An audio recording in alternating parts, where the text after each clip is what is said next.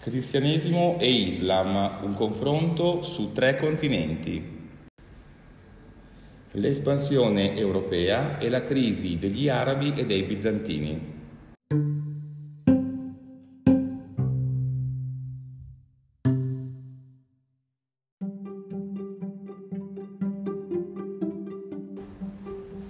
Nei secoli compresi tra l'undicesimo e il tredicesimo, in coincidenza con la crescita commerciale dell'Occidente, l'impero bizantino e quello islamico attraversavano una fase di crisi.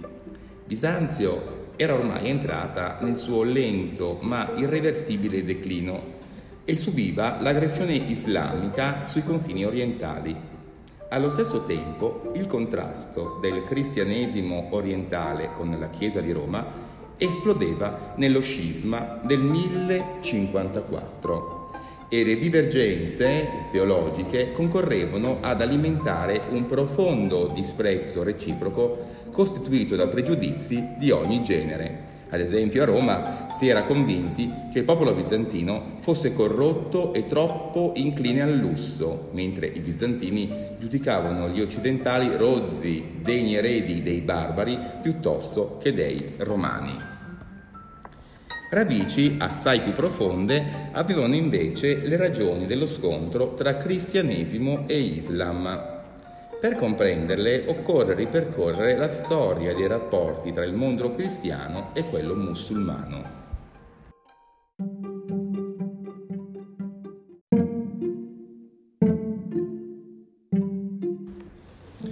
Fu l'Europa a trarre i vantaggi maggiori dal rapporto fra mondo islamico e mondo cristiano, soprattutto da un punto di vista culturale.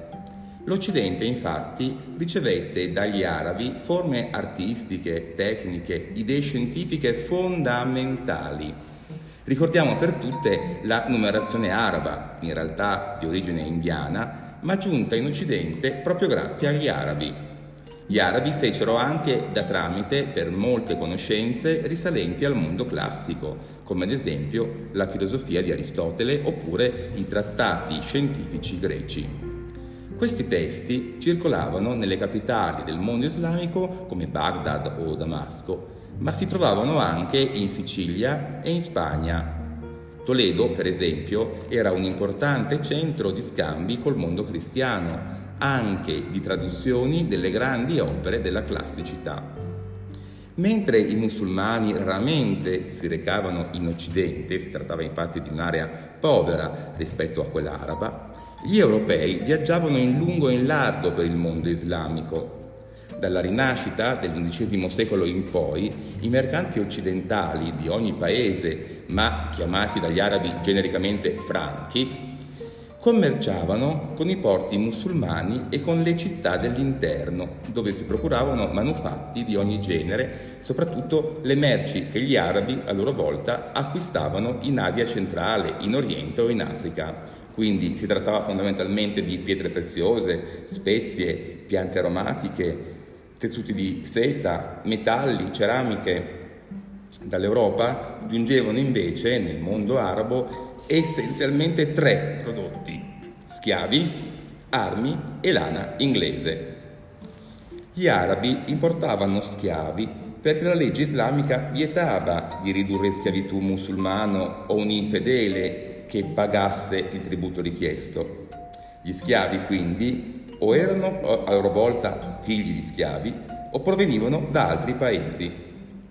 Grandi quantità di schiavi infatti erano fornite dalle incursioni che i corsari musulmani del Mediterraneo occidentale compivano periodicamente, in particolare tra il secolo X e il XII, sulle coste dei paesi cristiani.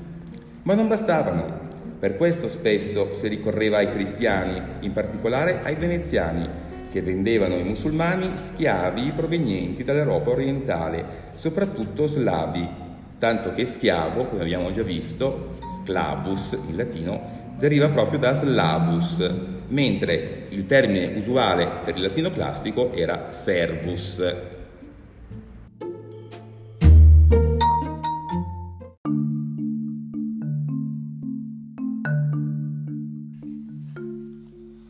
Stagione della grande espansione arabo-islamica, iniziata con i califfi successori di Maometto, si concluse nell'VIII secolo quando i franchi, i bizantini e a est i cinesi fermarono l'avanzata musulmana. Queste sconfitte aprirono una crisi favorendo tra il 747 e il 748 una rivolta nell'area persiana capeggiata da un certo Abu al-Abbas L'insurrezione di Abu al-Abbas ebbe successo e determinò la caduta della dinastia allora reggente, quella degli Ommeyadi. Abu al-Abbas divenne il nuovo califfo nel 750 e per consolidare la vittoria fece sterminare tutti gli Ommeyadi, circa 80 persone. Si salvò solo un giovane Ommeyade, Abar Rahman, che riparò in Spagna, dove fondò il califato di Cordova. Abu Abbas era il capostipite di una nuova dinastia, detta appunto dinastia degli Abbasidi, che discendeva dall'Abbas, uno zio di Maometto. Questa dinastia degli Abbasidi guidò l'Islam fino alla metà del XIII secolo, cioè fino a quando l'ultimo califfo abbaside fu ucciso dai mongoli nel 1258. Con gli Abbasidi il baricentro del potere politico passò da Damasco a Baghdad, in Iraq. Baghdad divenne la nuova capitale. Di fatto, l'impero arabo degli Ommeyadi si trasformò con Abu Abbas in un impero musulmano, nel quale era garantita l'uguaglianza di tutti i fedeli indipendentemente dall'etnia a cui essi appartenessero. Tuttavia, questo sbilanciamento del potere verso l'area persiana determinò una serie di spinte secessioniste nelle regioni più occidentali e rese eh, fragile l'unità araba. D'altronde il governo abbaside risultò subito incapace di controllare tutti i territori. Già a partire dall'VIII secolo, infatti, l'impero si frantumò in tanti regni islamici che riconoscevano solo dal punto di vista formale il potere centrale di Abu Abbas.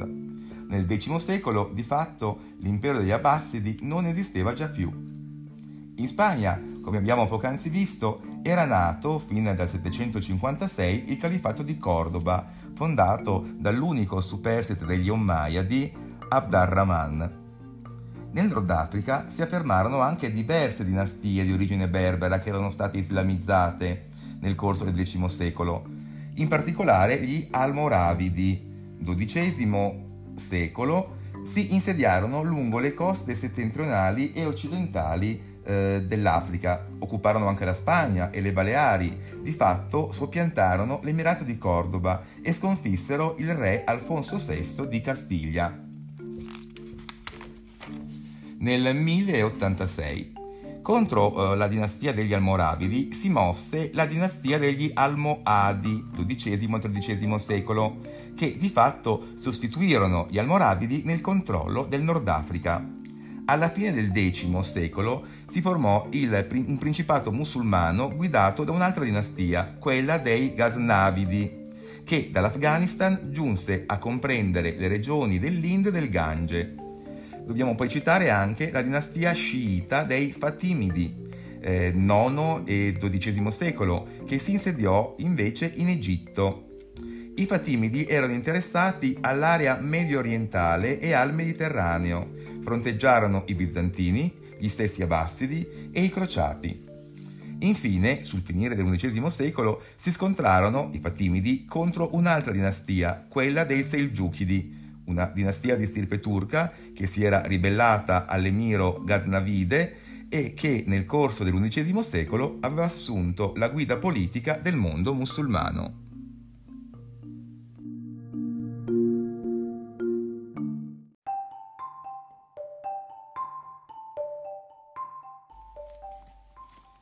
Gli eredi della potenza araba furono i turchi, un popolo originario dell'Asia centrale in un primo tempo erano stati utilizzati come militari dagli Abbasidi, in un rapporto che ricorda quello dei mercenari barbari con i romani.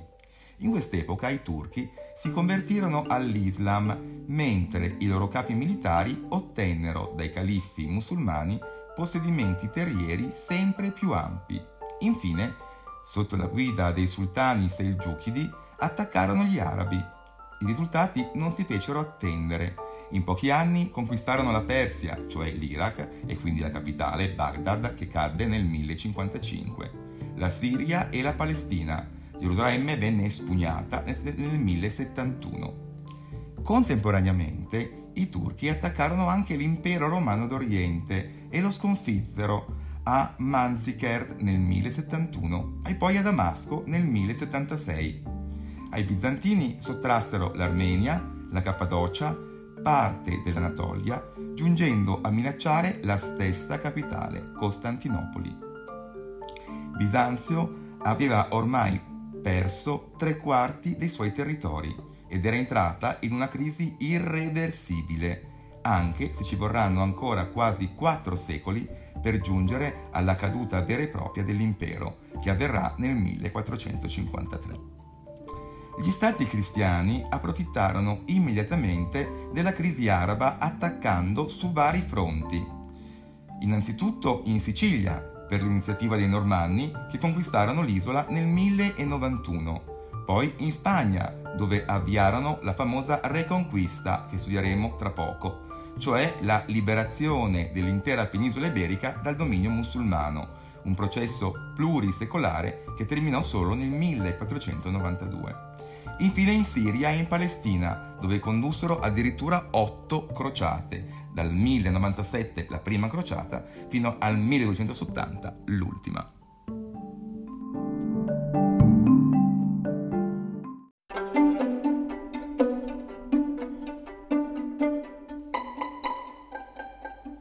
Nel X secolo tre quarti della penisola iberica erano controllati dal califfato di Cordoba, fondato dall'ultimo degli Ommaiadi, ma la parte settentrionale era divisa in piccoli stati cristiani, i regni di Castiglia, di León, di Navarra, di Aragona e la contea di Barcellona. I cristiani spagnoli approfittarono immediatamente delle divisioni interne al mondo islamico e già nel 1085 il regno di Castiglia cominciò a espandersi verso l'interno della penisola. La città di Toledo venne espugnata e ne divenne la capitale. Molti territori, ancora in mano agli arabi, vennero riconquistati. Eroe di questa reconquista fu Rodrigo Diaz de Vivar, un condottiero passato alla leggenda con il nome di El Cid Campeador, cioè il signore guerriero.